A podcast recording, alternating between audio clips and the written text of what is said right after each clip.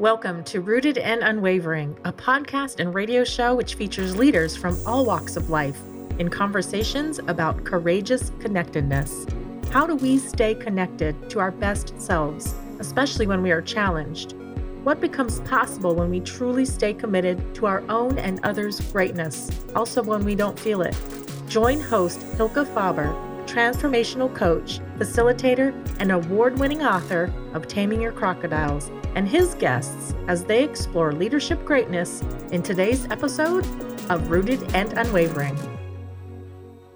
Well, welcome to Rooted and Unwavering, broadcasting live from Phoenix, Arizona, where we help people and leaders connect more deeply to their innate potential. I'm your host, Hilke Faber, and this is already our tenth episode, and I'm here today with John Rex, former C F O of Microsoft North America and currently executive coach. Hi, John. How are you today?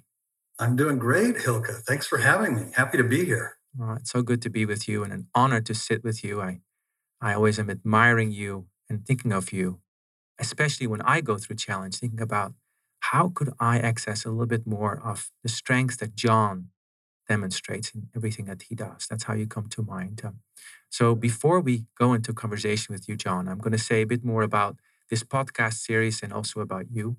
So first about this, this podcast series, Rooted and Unwavering. It's called Rooted and Unwavering because this is a series of conversations with leaders from all walks of life to think about what is it like to connect more deeply to what we're truly made of, our best selves, our better angels, and try to figure out how we access that, especially when things don't go the way we want them to go, which we could say are learning moments, but are not always seen that way. And in the last uh, nine episodes, we've been hearing from different people about their perspectives. And today we'll be hearing from, from John Rex.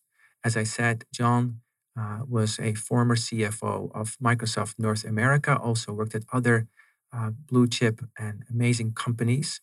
Uh, he is currently an executive coach to senior leaders, which he helps one-on-one. And his coaching style is marked by compassion, courage, curiosity, and I think a lot of expertise and perspective and helping people to really become interested in the joy of discovering more of what they're truly made of. You're also a husband and a father of four. Tell us in a second how many grandchildren there are, because I have lost count. I know that you enjoyed them tremendously. You worked worldwide and also in Latin America for twelve years, and Latin America itself for twelve years, I believe. I, you, you deeply value diversity and inclusion. Uh, I also read that in the articles that you contribute uh, on Forbes. Uh, I, I highly rec- recommend those articles. They're beautiful pieces of leadership. I find them very actionable. And besides all of these things, family, spirituality, and community are central to the way that John lives. When he's not working one-on-one with senior executives, he cycles, skis, and plans the next adventure with his family and friends. So, John, I'm so happy you're here. I think of you as a man with such a big heart, such kindness, such intelligence, such curiosity, and such perseverance. Welcome. Thank you, Hilke. Those are such kind words. Uh, I appreciate it. Yes, I do love our grandchildren, and we have eight of them. So we're now up to eight, uh, at, at least when I checked this morning. I'm sure there'll be more on the way soon. We're we're a very prolific family that way. Oh, that's great. That's wonderful. And I hear from you that you connect often with your family. Is that right? We do. Yeah. Yeah. In fact, uh, this year we got all eighteen of us together twice. Once in July, we got together for a week. And uh, then we got together again now at Thanksgiving for a week. We feel very blessed because all of our kids and their spouses love each other. Our grandkids love to play together. So it, it's always a good time. We, we really don't tire of one another. And it's it's always a, a sweet, sad parting moment when people have to go back to their different homes, but um, mm. we're enjoying it while we can and, and just love those times together. Oh, fantastic. I can just sense it. Thanks for sharing that with all of us. I, I, I think we get a sense of what that's like to be in the, the Rex family gatherings for, from the way you're talking about it. So tell us a little bit, John, if you like, and if you can, about connectedness. about connectedness in your life and leadership. So what have you been learning about connectedness in your life and leadership? Yeah, that's such a good question. I love it. Um, you know, when, when I think about connectedness, there are, there are two primary ideas that come to my mind. One is the connectedness at the very deepest human level. And I, I sincerely believe, uh, and I carry this in my heart, that all of us humans, we're here on the planet to help each other. I really can't think of any other long-term reason why we're here on this planet other than to help each other. And, you know, when I talk to executives at all levels, and really throughout my almost sixty years of life, I consistently hear people tell me that what matters most to them, like if you if you really kind of pin someone down and say, like, what is your purpose in life? What is your higher purpose? Or what do you want your higher purpose to be? Virtually everyone will say, I want to help others, and then fill in the blank. Hmm. I want to help others. And I think that that is an innate desire, an innate gift and talent that we have. We, we sometimes tamp it down with, with our own selfishness. I know that I do that. But it's it's there and it's alive if we will just let it flourish. A good friend of mine taught me that for any corporate meeting. Now this is this is uh, so this is putting connectedness into practice in a very pragmatic way. For any corporate meeting, the sequence should be connection before context, before content.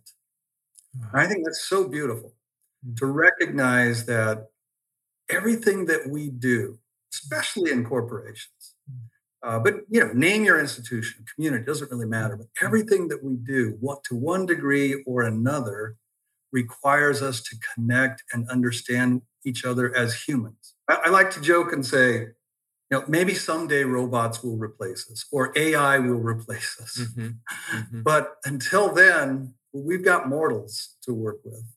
That's really what matters, is connecting with mortals and recognizing, seeing one each other, one another for, for who we are and what we bring and, and have to offer. So let, let me pause there, Hilke, because I have another idea I want to add, but I, I want to be careful not to do excessive riffing. I love what you said about it's about helping each other. And then this paraphrasing, connectedness before context and then content. Yeah. And I think that's a, a powerful sequence, because I don't know if about you, but my mind doesn't always go in that order when I walk into a meeting. Oh, for sure. And most business people are trained, conditioned, if you will, to like go straight to content. Let's get down to business. Let's go down to brass tacks. Yeah. And, and if we do that, man, we just miss the opportunity to, to connect with each other. And that's where the real synergy happens, when we're connected with each other, when we understand each other. Yeah, I get it. Yeah. I totally get it. Now, how have you learned that? You said you, you, you already shared with us you're almost sixty years.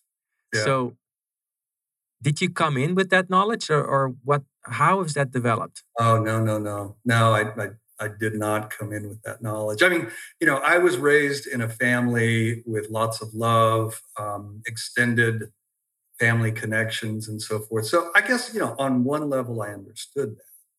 Uh, and I grew up in a strong faith tradition where our faith community was important. Nevertheless, when I went into business, it really was through through the experience of working with teams, learning how to lead teams. I, I, I led my first team of sixty people when I was twenty-eight years old in, in Chile. I mostly learned by failing uh, and by observing other great leaders. And I just came to realize that none of us can really accomplish very much on our own. You know, we throw around this term scaling all the time. And like, what does scaling mean? And, you know, a, a quick answer might be, well, you know, getting work done through others, but it's much, much more than that. It's like harnessing the power a great variety and diversity of talent and perspectives and life experiences, and bringing to bear everyone's brilliance, everyone's genius yes, yes, yes. to problems. And yeah, I, I, I let me say one more thing at the, at the danger of, of going on too long. You know, this book, Sapiens, and I, I, I should remember the author's name off the top of my head, but I don't. But he talks about how the great power of sapiens, Homo sapiens, is actually not our intelligence. Although that's the first thing that might come to mind. It's like, yeah, we're smarter than the rest of the animals. Uh, and, and, and certainly that is, that's crucial. But even more powerful than our intelligence is our ability to work together. You know, you think about, you know, ancient man confronting saber-toothed tigers, and like one-on-one, uh, a human is like no match for a saber-toothed tiger, like no match at all. Right, right. But you get a bunch of humans together and, and, and collaborate and plan and strategize, and they can actually outwit uh, a saber-toothed tiger. And and as, as as you think about like what we can accomplish as humans together, it's it's astounding. Like my water bottle here, whoops. There we go. Yes. My water bottle, pretty sim- simple thing, but I could never make this myself. Right. It's full of just splash. I could never make this myself. I don't know how to mine ore. I don't know how to make metal. You know, I don't know how to do any of that stuff. The plastic, the design, the manufacture. It takes literally thousands of people just to make uh, an aluminum water bottle. It's just astounding. And uh, and and that's the beauty of what we humans can do together. Yeah, it's the beauty of interdependence and realizing yeah. that the ore yes. and everything else, even us sitting here, like the miracle of us sitting here, oh, you yeah. sitting in Texas, me sitting here in Phoenix, and all the places we've been to, and somehow even how we met, it's all kind of miraculous, and also would not have been possible without probably millions of other people, if you really That's think right. about it. Yeah, yeah, yeah. It's astonishing, isn't it? Yeah. It's absolutely astonishing. Yeah. Yeah. yeah. I think yeah. that's that's a that's a moment of deep appreciation when I think about it, connecting to the miracle of it all, of how every moment is only possible because of all these endless humans that came before us, or that are also in working on concert to make this happen. Even this conversation between you and I right now, and right. for people listening right now, uh, live or, or or in the recording, yes. it's it's it's all made possible because somehow we're supporting each other for exactly. a greater good. Exactly. Yeah. Yeah. We're and I love that you use the word interdependence. That, you know, that's so important. Uh, no one of us, you know, what I, I forget who originally said, no man is an island. Mm-hmm. Today we should say no person is an island, but it's so true. Like we can't, there, there's almost nothing we can do just by ourselves. Right, right, right. And yet, and yet we disconnect from that awareness, don't we? We do. Mm-hmm. Yeah. So yeah. say a bit more about the hard knocks of life you have experienced that may have been more entries for you to, to realize this at a deeper level. Yeah, well, the first thing that I should say is I feel very blessed. I, I don't know that I've had more than my share of trials and tribulations and adversity. Uh, certainly, there are many, many people who have had much more adversity than, than I've had in my life. But I've come to believe that all experience, and you know, in particular, adversity, is just a phenomenal machine to help us grow, to become stronger, to become better versions of ourselves. And I think in my life, there, there are three particular moments that I can think of that really shaped me. One, and I, don't, I, I might have shared this with you before, Hilke, but maybe not. I haven't written about it in an article. But when I was twelve, we were already humble. By that, I mean financially humble. Definitely were not wealthy. Uh, we were poor, to be honest. Uh, I didn't know we were poor, but we were poor. But to make matters worse, my dad's business failed, and we lost everything. We lost our house. We lost our cars. We ended up living in a motel for a time. Uh, it was a, it was a rough period of time. It really was. And, and yet I look back on that time now, and, you know, that ended up being kind of my, my growing up adolescent years that I really had flourish or, or blossom within me a recognition that, that I could be self-authoring, notwithstanding our interdependence, mm. but I could be self-authoring. I didn't need to allow things to happen to me. Mm. I could practice self-authorship, proactivity, mm. and respond to circumstances. And so I became like really focused on trying to do well in school and land a good job and those kinds of things. Mm-hmm. So that my hope was that my family, the family that I would eventually have someday, wouldn't have to endure some of the difficulty that, mm-hmm. that I had as an adolescent. Now, in, in a way that was like very misguided. You can't deprive people, uh, especially your own children, of their growing experiences and the adversity that they might have. Yes. Anyhow, that was like an experience that left a lifelong mark on me in the final analysis in a good way. Can you pause um, on that one for a second? Yeah. Because And I want to hear about the other two. I yeah. am very curious because I'm just imagining John Rex living in a motel with his family, yeah. like in his teens yeah. somewhere, and yeah. then somehow finding the wherewithal to discover something about self-authorship. So do you recall that time and what, what happened in you? Because that is a challenging transition to make when everything yeah. around you just crumbles. Yeah, yeah. Yeah, uh, so my answer is very genuine and slightly cheesy. Um, but, you know, it's my experience. I'll share it.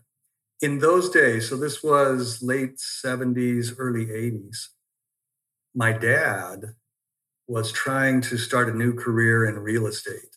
And somehow he got like plugged into a bunch of, I'll call them motivational programs on cassette. You know, th- these were like very common back in those days. Mm-hmm. And we'd be on road trips. My dad would plug in some of these cassettes. He was trying to like jazz himself up to do well in his, in his newfound real estate career. But I was in the backseat listening to this stuff. And I just thought, oh, man, there is a lot here to learn and to understand. Yeah. And I began to embrace principles. And I'll, I'll share one with you right now. I remember one of these guys on one of these cassettes, he said, the definition of success. And by the way, I haven't found a better definition of success than this one. He said, the definition of success is the day-by-day realization of goals that are important to the individual. Say that again. I think that's so beautiful. Yeah, it, it really is beautiful. He said, success is the day-by-day realization of goals that are important to the individual. So as opposed to money, power, status, cars, big houses, properties, influence, it's like, no, no, no, no. Like what matters to the individual? And what are the goals that they set?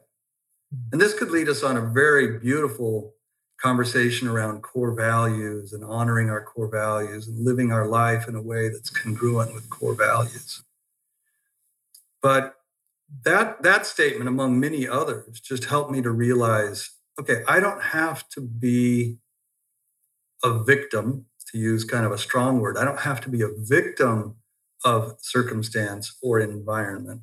I can step into my personal leadership, recognizing my dependence on others, recognizing my dependence on God, which, which for me, and I know for millions of people, is an important dependence to recognize, but recognizing that we have the power to act and not just be acted upon.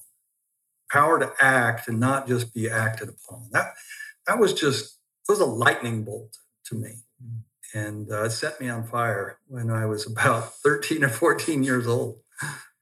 Power to act and not to be acted upon. That's as a thirteen-year-old in the back of that car, listening to that cassette that your dad was playing as he was trying to get his life together and afresh, anew in, in real estate. That's yeah. so inspiring. Okay, so you said there were two other experiences. So let's continue with those that, that taught you. Yeah, yeah, yeah.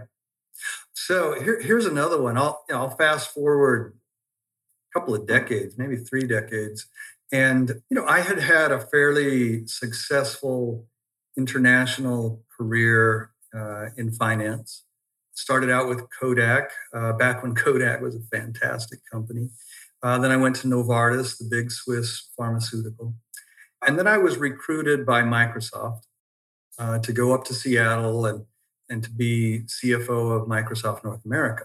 And I, over the years, I had developed a reputation as a turnaround C F O, someone who would go in and just like totally revamp a finance organization, you know, develop talent, recruit great talent, and so forth. It's kind of like a a people-centric C F O, if you will. And honestly, I always felt a little bit like a fish out of water in, in finance, because what I loved more than anything was, was building fantastic teams that would develop and, and deliver big, big business impact. That's what I cared about. Anyhow, I joined Microsoft, and I was forty-two at the time. The recipe, I'll call it the recipe of success that I'd been using in my career up to that point, had worked very, very well. Uh, and it had led me to this, to this great opportunity that I was super excited about. But I joined Microsoft and I began executing my recipe, my plan, my tried and true plan. And it worked pretty well for about a year, or at least so I thought. What I didn't fully appreciate, although I had some hints here and there that maybe I should have paid attention to better, but what I didn't fully appreciate was that my past recipe would not succeed in the, in the Microsoft culture. It just flat out would not succeed. So my past recipe was very focused on the people agenda, building people and teams and ensuring, you know, strong processes and technology and all of that kind of stuff. But Microsoft demanded something of me that my former companies had not demanded, at least not to the same degree. And it was two things, really. One, Microsoft demanded that I have a deep, deep knowledge and, and really expertise in all of the work that all of my people did for me. And that was pretty daunting. The other thing that Microsoft demanded of me was not a cursory, but a very strong working knowledge of all of our products and services. Huh. Now, Microsoft's portfolio is pretty big. And that was also a daunting task. But, you know, honestly, my boss called me in at one point. He said, John, you don't nail these two things, we're not going to be able to keep you here. And that was a wake-up call to me. I had never in my career, never been told that I was in danger of losing my job. To the contrary, I'd been consistently and, and, and frequently promoted and given more responsibility and praise for my good work, blah, blah, blah. Here I was facing a very different situation. And I realized that I had to change. I had to change. And going back to, you know, you can act or be acted upon, I realized, okay, this, it's not going to do any good to blame the circumstances, to blame the situation, to blame Microsoft for being unreasonable about its expectations. No, my responsibility is to reach within myself and figure out how to meet those expectations. Mm-hmm. And so I, I basically sent myself back to my own you know, university studies. Mm-hmm. I would do my day job as a C F O, you know, ten, eleven hours or so, maybe more sometimes. Uh, and then I'd spend nights and weekends just digging deep into all these arcane details of uh, the work processes and the work that my people did and the products and services that Microsoft offered. It, it just about wore me out, I got to be honest, uh, to, to do that. But I was determined. Some people might say stubborn, but I was very determined to learn what I had to do to earn my keep. You know, I, I love, I love that. I love that, and I'm going to. I'm just curious because you're, you're that that phrase is going to stick with me. I had to dig deep in myself to meet the expectations. Not blaming, not victim, not like Microsoft, this is like, I'm just paraphrasing, this is bad. Yeah. How right. can they expect this of me? I'm thinking, you know, you in your early to mid forties, that's a lot of time in career already. You know, you've you've earned your keep, you earned your like stripes, you could say, and there you yeah. are being told, mm, it's not working. Right. And yet you are willing to look inside of yourself, to to dig deep inside of yourself, and spend all that extra time. It was not. It doesn't sound like a. It was a a vacation. It sounds like a real, real rigorous exercise.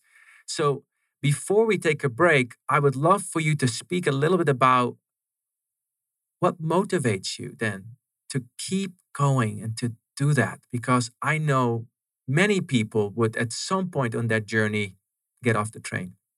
Yeah, you know, I think it's different for everyone. Uh, in my case, something that I've gradually learned, and I underscore the word gradually, something that I've gradually learned is the importance of trying to live my life in congruence or in integrity with my core values. For me, a big part of that is honoring family, honoring my faith, honoring my God, uh, honoring the people that I work with and that I work for.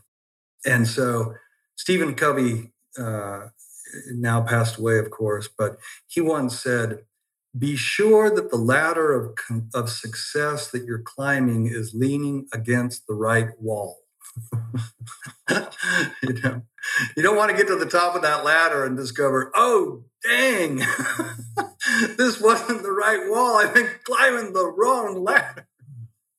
And so I think for me, what has consistently fueled me, I'll say it that way, fueled me, fired me, sparked me, motivated me, inspired me, is a vision of not of money, prestige, or influence, or title, or whatever. What has consistently fueled me are the values that I hold dear and trying to make sure that I'm moving in the direction. So in, in this particular case, it was like, I can't let this company down. They hired me. They put their faith in me. Can't let my family down. They're, they're depending on me to provide for them. Can't let myself down. Doing good work for the sake of good work is important to me. It's like, I can't let myself down. So there, there was like, it never crossed my mind, oh, I'm going to hit the eject button and just get out of here. This is like the wrong place for me. These people are ridiculous. This is too... never crossed my mind. Mm. I just felt fueled by, okay, how can, I don't think I consciously asked myself this question, but the real question was, how will I be able to look back ten, fifteen, twenty years from now on this moment in time and feel like I acted in a way that would produce peace in my heart and pride in my actions? That's a beautiful place to pause today. How can I act right now in a in a way that will provide peace in my heart and pride in my actions when I look back? The sense of, as I relate to that, John, is wanting to give my best, being committed to give my best. I hear a deep commitment in you. So let's explore that commitment more as you co- continue the conversation just after the break in a moment, where we'll explore more about what is it like uh, to discover more and more of your core values and uh, to use the Stephen Covey metaphor, to discover more and more of the wall that the ladder actually is placed against. So yeah. Let's take a little break now, and uh, we'll be back in a moment. You are listening to Rooted and Unwavering, presented by Growth Leaders Network, the leadership, team, and culture development company. If you would like to learn more about working on connectedness for yourself, your team, or organization, please contact Growth Leaders Network on LinkedIn. And now, back to the show.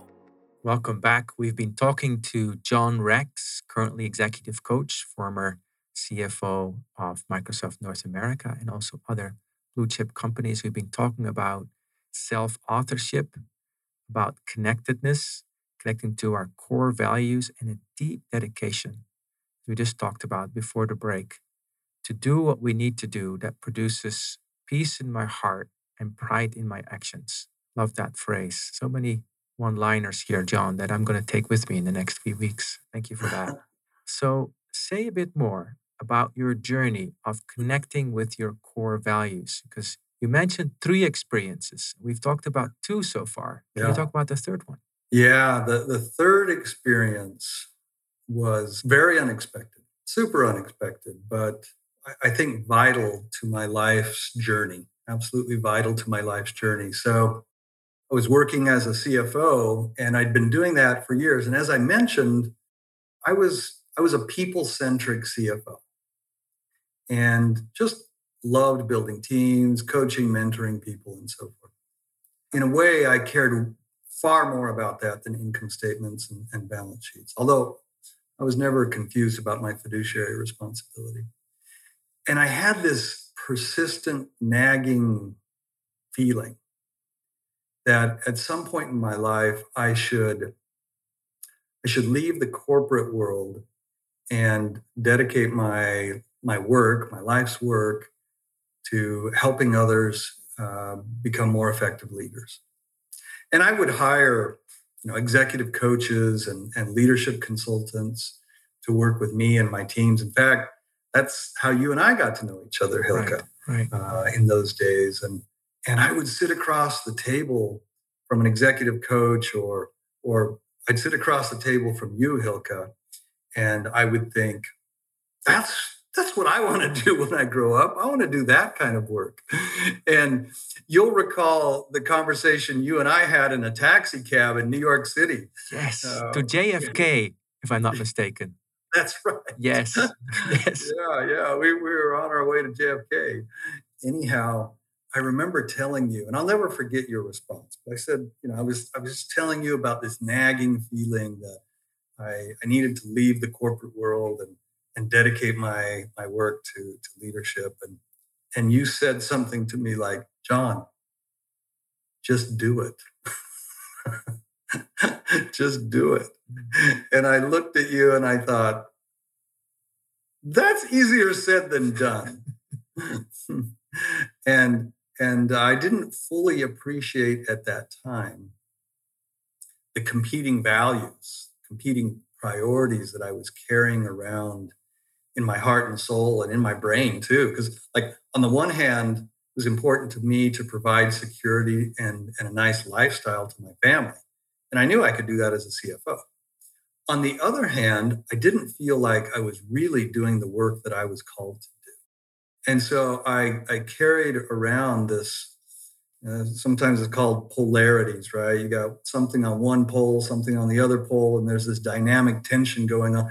And I carried that around for a long time. And in many ways, it was painful for me. In other ways, it was preparing me and readying me mm. to make the leap that I eventually made. I have this picture behind me. Let's see if I can get my finger to point in the right direction here. There it is. Yes. Of the, the, the leaping man. Yes. And I, I still, uh, I, I got that picture years ago. It's from this artist in Italy. And uh, I was able to get him to ship me a, a cheap copy of his original. But um, it reminds me that sometimes we have to take a leap of faith.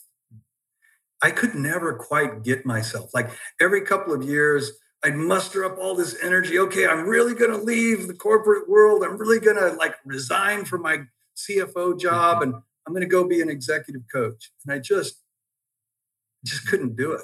I couldn't do it.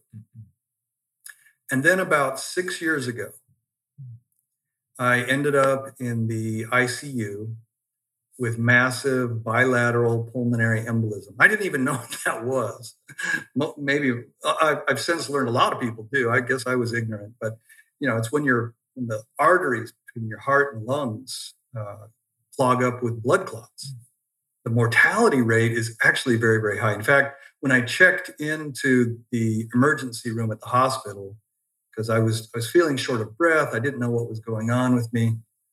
And the doctor did an x-ray on my lungs, and he came back, and he was just white as a ghost. And he said, John, if we don't take emergency action, you're going to be dead at this time tomorrow. That was stunning, because I honestly, I didn't feel that bad. I mean, yeah, I felt short of breath, and it had been going on for a couple of weeks, but I didn't feel like I was on the verge of death. And he said, look, it's bad. Uh, I don't know how you walked in here. I don't I don't even know how you're talking to me right now. You you shouldn't be able to talk to me right now. So I, I can't quite explain how all of that was. But anyway, it was a serious situation. And they uh, scrambled a team of doctors to save my life. And I, I don't say that lightly at all. I, I say it with sincerity and with gratitude. Uh, they saved my life. And they pumped a drug called T P A uh, up through catheters, through my groin. They threaded them up through my arteries, up into my heart and lungs. Pretty sensitive, even dangerous procedure, but they, they did that. They broke up the blood clots and saved my life. And it, I was in the I C U for almost a week uh, recovering from that.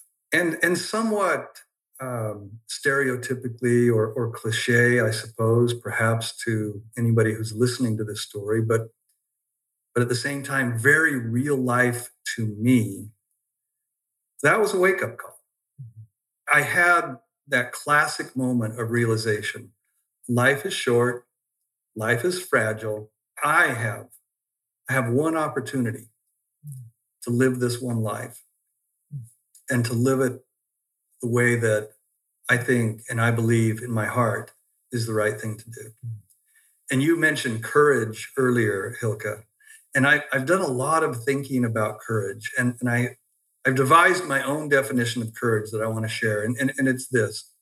Courage is doing what you believe is right, even at your own peril. Doing what you believe is right, even at your own peril. Mm-hmm. And peril might be physical peril. It could be financial peril. It could be emotional peril. It could be relationship peril. Mm-hmm. There are all kinds of peril. Mm-hmm. And uh, I had not been able to muster the courage until I got smacked in the face with the clarity of this near-death experience and came face-to-face with my mortality and came face-to-face with a more clear-eyed perspective of my values. And so I turned to my wife from my hospital bed and I said, you know, this thing I've been talking about for years, going off doing leadership development, executive coaching. She's like, yeah, I know. I said, I got to do this. Uh-huh. And uh, she said, I know, I know. And, and the time is right. Uh-huh. I support you. Uh-huh. And uh, and that uh, it was a huge turning point for me. Wow. The leaping man who jumped out of the emergency room with clarity. And that is just amazing to me to hear you describe that story and And the clarity and also the honesty about the competing priorities and not quite knowing how to align them, right? And then your your your definition of courage is to to take the leap, to do what you know is right at the expense of, at peril of losing what you value, like whatever it might be, right? What you also That's right. value. Yeah. So I find myself listening. And I'm imagining people listening to this story. You know, and it seems to be in the human life and leadership life, we all walk into those challenges, those invitations, where somehow we know what's right, but we're not quite ready. Mm-hmm. We're not quite ready. And we stay on the side of not ready. And we can stay on the side of not ready for our entire lives. And as you said, our life can be over. Like tomorrow, your life could have been over that next yeah. day. Right? Yeah, yeah. So what would you say to those of us who are on the side of not ready?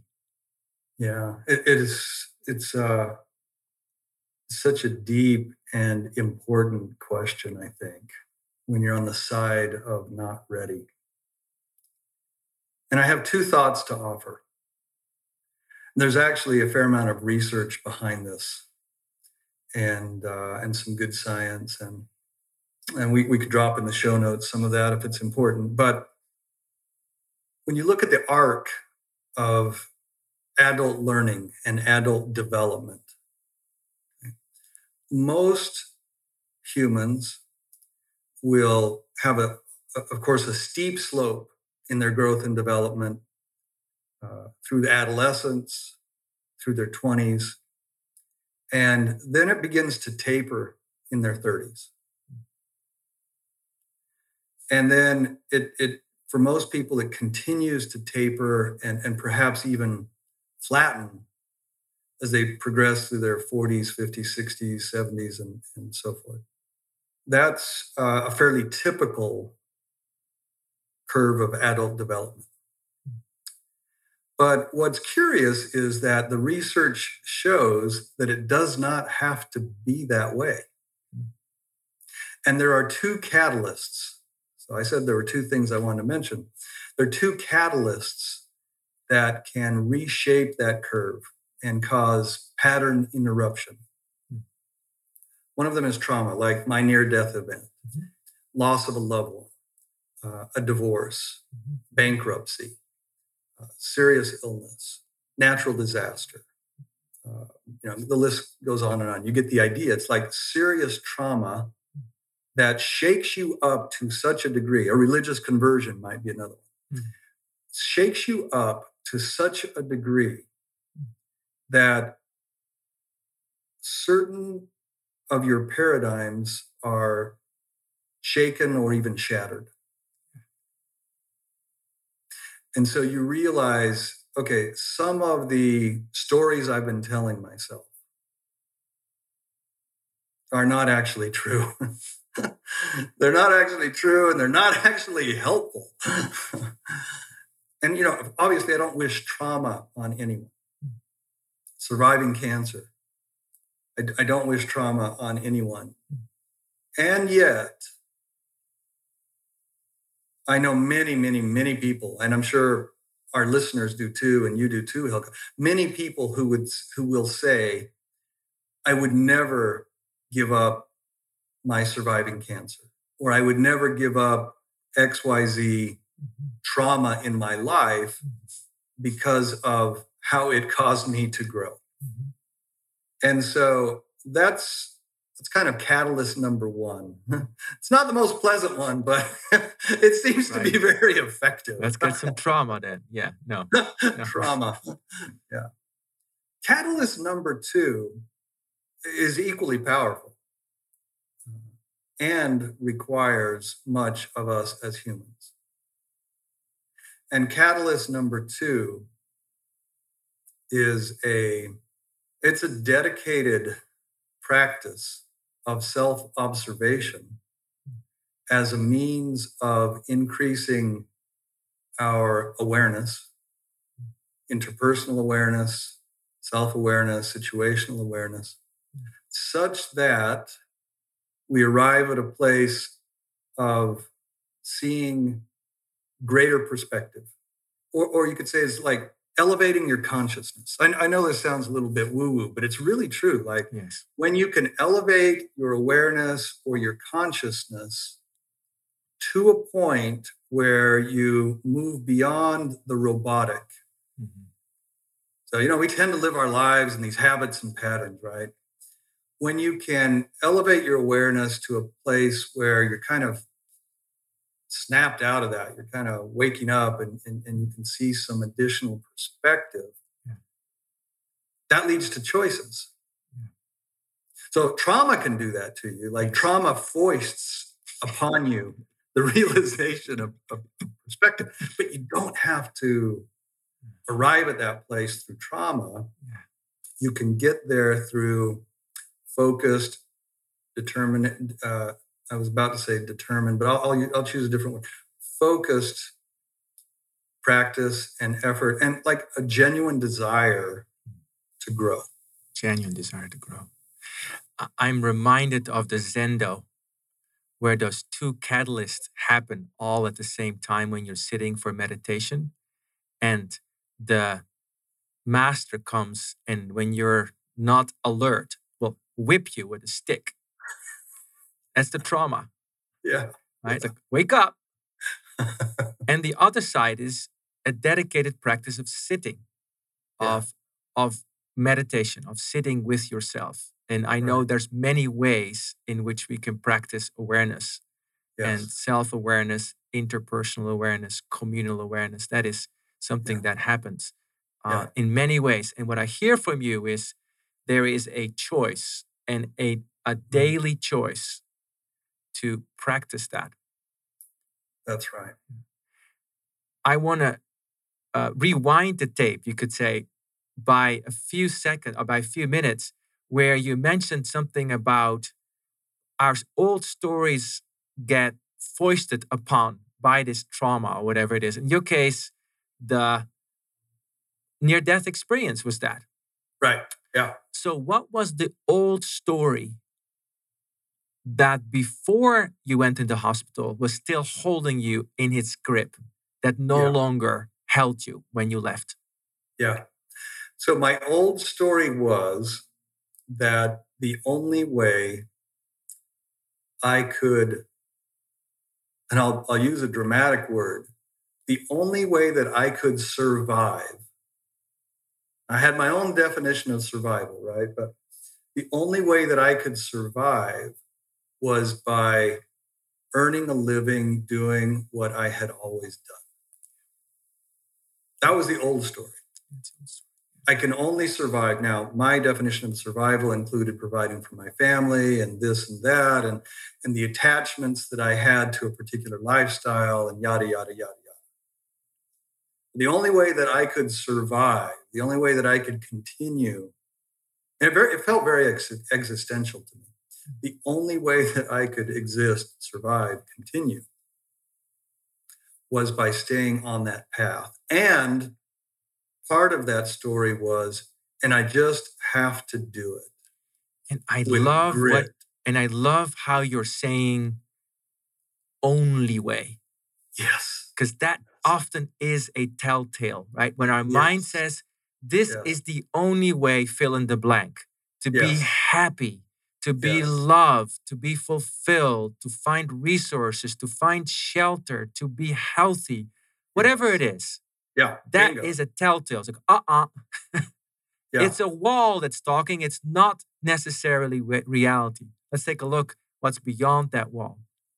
All right. Exactly, Hilke. Exactly. You, you nailed it. And that idea that there's only one way is a symptom to pay attention to, because it what it's telling you, if you'll pay attention to it, is that you're caught in habit and pattern.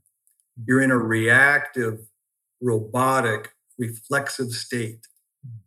You can't see your choices because you're not awake to the perspectives and choices that are out there. They've been there all the time. You're just not awake enough to see them. Right. You're not awake, not alert enough. Bam!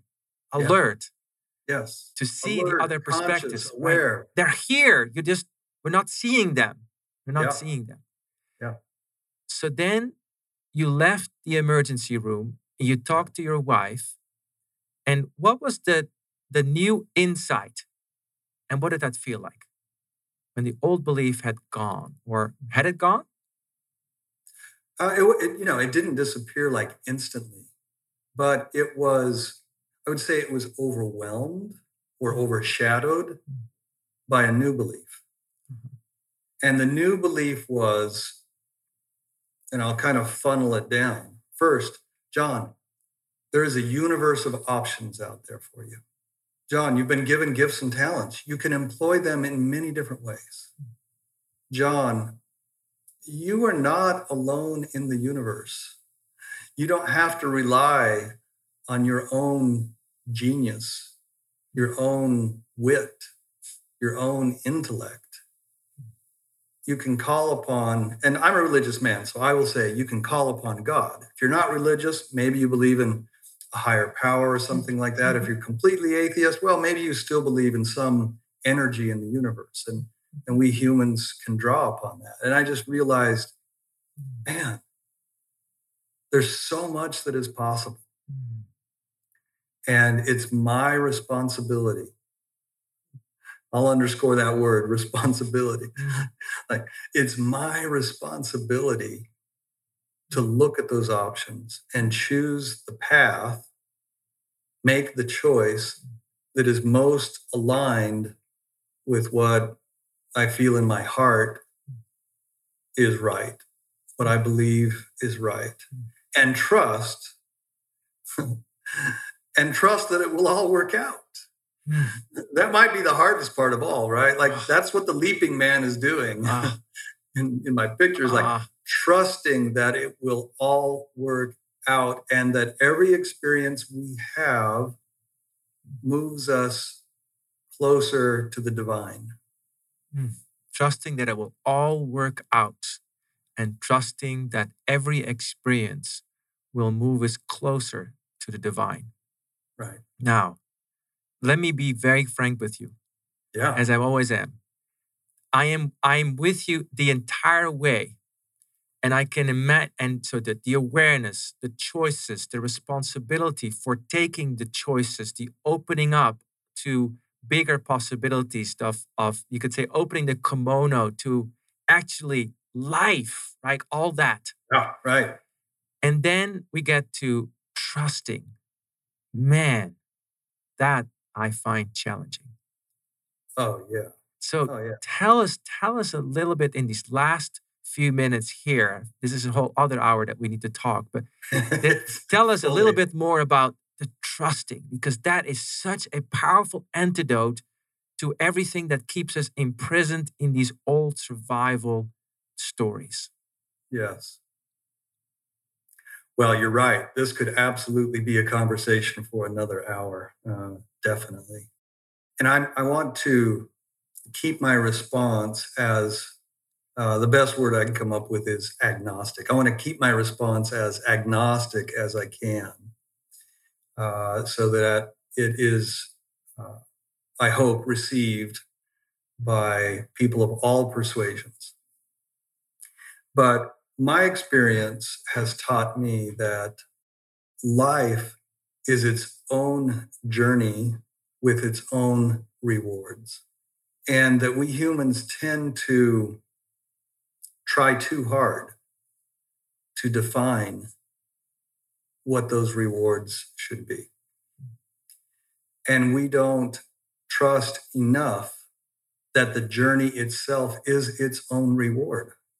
So we fixate on a destination or a particular achievement or, you know, whatever it is.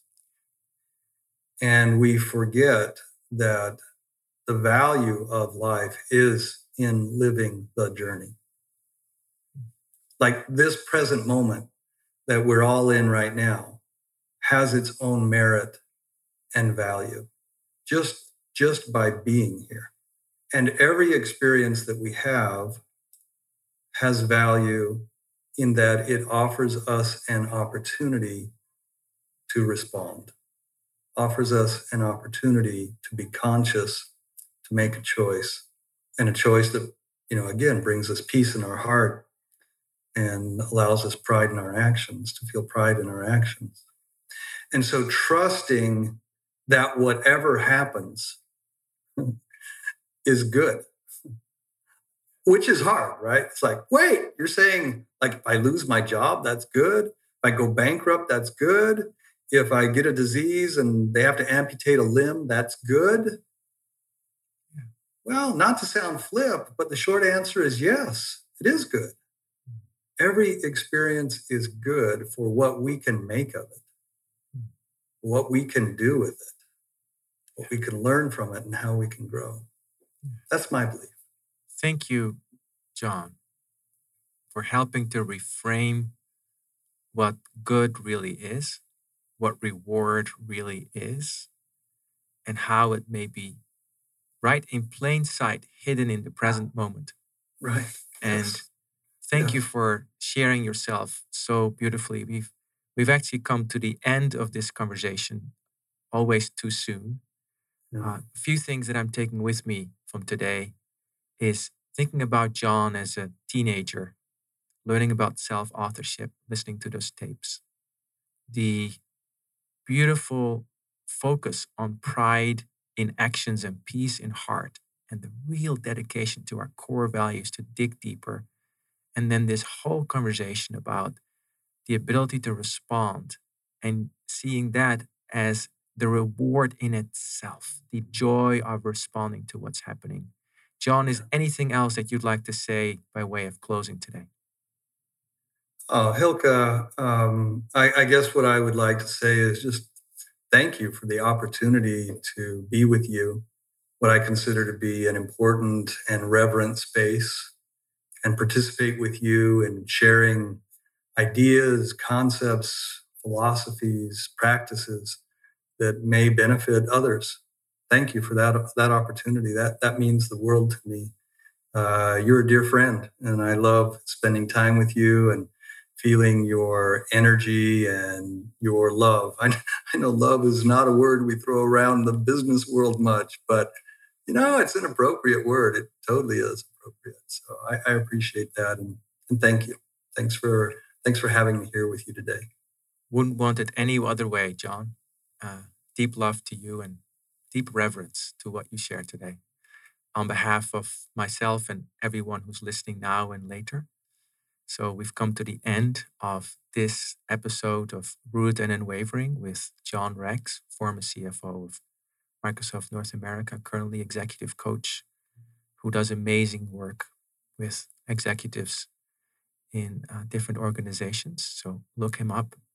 Uh, we'll be here again next week, same uh, studio, working and listening with Pradeep Yuen, who is the inventor of the online platform Truths and Insights, which is about bringing connectedness at scale. He's a senior director at Microsoft. I look forward to that conversation with him. An amazing, another inspiring person that we can learn from. And if you want to engage more actively in conversation, we can also find us on LinkedIn. We have monthly G L N community dialogues, and uh, we'll continue this conversation. And of course, uh, also look for John Rex on LinkedIn and see uh, how you can, can connect with him if you'd like to. So this was it for today. Uh, it was wonderful to be with you. Uh, uh, this was the tenth episode of Rooted and Unwavering, where we help leaders, which is you and my, me and everyone here, connect more deeply to their innate potential. Thank you. See you next time.